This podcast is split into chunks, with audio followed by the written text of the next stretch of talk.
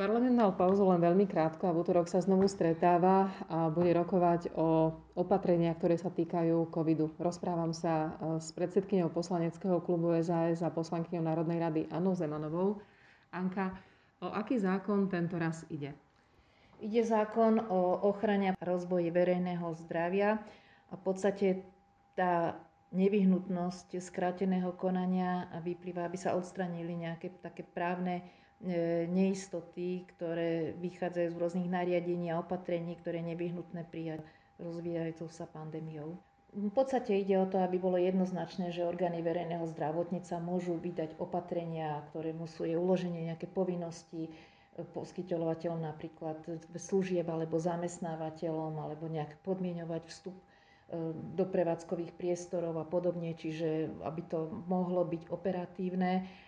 Oni už aj dnes tieto opatrenia vydávali, avšak bola spochybnená ich taká právna relevantnosť, takže aby sa vyšlo akékoľvek nejasnosti v aplikačnej praxe a následne možno nejakým ťahaniciam po súdoch pre vydané opatrenia, tak je nevyhnutné toto si vyjasniť a obratom napraviť tento stav.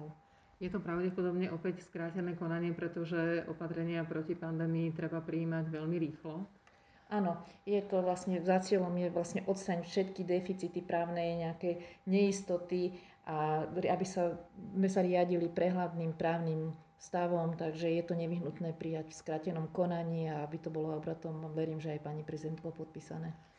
Pomôže to najmä preto, že takých tých spochybnení, tých rozhodnutí a právomocí v poslednom čase pribúda, hoci napríklad sociálne siete Facebook siahol na viacero pofiderných a konšpiračných účtov, tak stále tie debaty medzi ľuďmi sú také, kto čo môže, kto čo nemôže, kto čo môže vymáhať, a takto by malo vzniknúť jasno. Určite áno, povedzme si ale pravdu, že nie je to len situácia špecifická pre Slovensko. Každá krajina na svete, aj keď hovoríme o Európe, v Európskej únii, sa borí s takýmito opatreniami, ktoré sa príjmajú z jedného dňa na druhý. Nie je to nič špeciálne, ale je dobré, aby sme to mali jasne legislatívne ukotvené a aby práve takíto nejakí hejteri, ktorí spochybňujú celú situáciu, nakoniec nemali návrh za to, že došlo k nejakým právnym neistotám.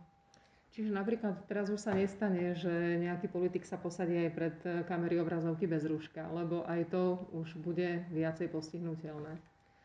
Ja si myslím, že mali by sme ísť príkladom, čo sa týka nielen nosenia rúšok, ale aj v podstate tých sociálnych odstupov. A nerobíme to pre nejaké papiere a dodržiavanie zákonov, robíme to v prvom rade sami pre seba, pre svojich blížnych a okolia, aby sa obmedzila možnosť prenosu infektu z jedného človeka na druhú. Vírus si nevyberá, či som politik alebo nie som, takže naozaj musíme byť v prvom rade zodpovední. Práve preto aj vy v parlamente sa dávate v rúškach a tí, ktorí rúška nemajú, sú napomínaní, lebo je vás tam predsa len 150 a stretávať sa potrebujete. Áno, tak tieto opatrenia je výnimka pre ústavných činiteľov, medzi ktorých patrí aj zasadanie parlamentu. Samozrejme, ale tak vírus si výnimku nevyberá, musíme byť maximálne obozretní a preto považujem aj za neseriózne, ak nejaký poslanec má podozrenie, že má covid a príde do parlamentu a nevyčká na nejaké výsledky testov, tak toto naozaj by sa nemalo diať, lebo sa navzájom ohrozujeme a bolo by veľmi zlé, keby sa parlament stal neuznašania schopný. Žiaľ, nemáme zatiaľ technické vymoženosti, aby sme mohli zasadať, dajme tomu, zo svojich kancelárií.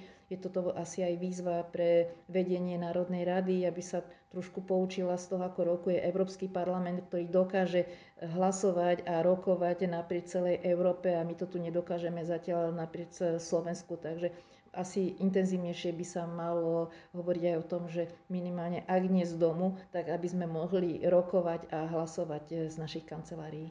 Je to jeden z podnetov, ktoré pravdepodobne tiež prídu na rad o niekoľko mesiacov. Riadne rokovanie parlamentu má potom byť ten ďalší týždeň a opäť sa budú prijímať aj ekonomické opatrenia, ktoré majú pomôcť celej krajine. Áno, je to tak, ale tak sa aj pohrávame s myšlienkou, že či sa nedohodneme na grémiu v podstate v rámci poslaneckých klubov, že naozaj by sa obmedzilo rokovanie parlamentu len na tie veci, ktoré sú teraz časovo nejak nevyhnutné. a možno rozpravy, ktoré by mohli vyčkať, že odsunúť na lepšiu pandemickú situáciu, tak aby sme aj minimalizovali ten vzájomný kontakt v parlamente. Ďakujem veľmi pekne. Prajem vám pekný deň.